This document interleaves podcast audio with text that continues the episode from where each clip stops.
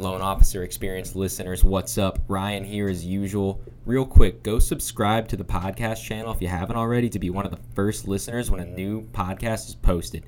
Now, in today's episode, what we have is Mike talking to his team on how they're going to lose some, but end up winning a lot. This is Michael Mann, and this is your Loan Officer Experience. The industry is changing. It is getting more competitive. There are people out there that are doing loans pennies on the dollar. And we have to compete against that.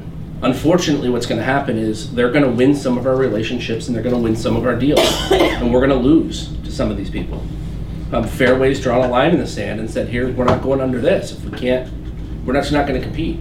We can't compete against one man shops working out of their basement that are going to do one or two loans a month. We can't because they have no overhead they're also they can't compete with us in our service because of everything that we have the technology behind it and the dedication to um, the absolute best loan process. So some we got to meet somewhere right? We, or we're going to meet somewhere.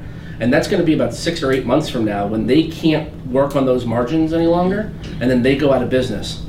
But we have to overcome these next six to eight months because the, uh, all the loan officers that are doing refis to survive are now in our purchase realm.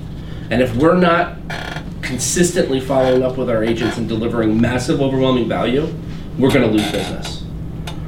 Um, and that's just the way that it is. So these are two things that we're doing. Um, and notice that we're doing this, the team, the loan partners. I'm saying this to the LOs.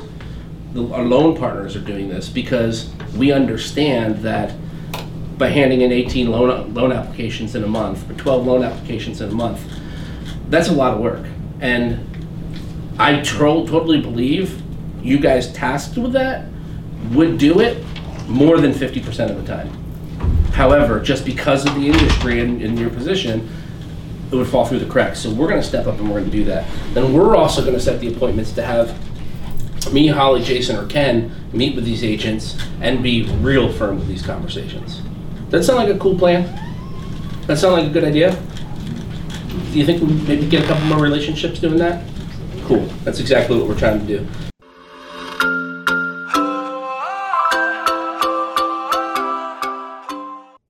Thank you all so much for listening. Go ahead and give this a like and share with someone who will benefit from listening to this or any of our other podcasts. Don't forget to visit us on all social media platforms loaded with a ton of more content, all in the description below. Don't forget, work hard, play hard, live a life, and leave a legacy.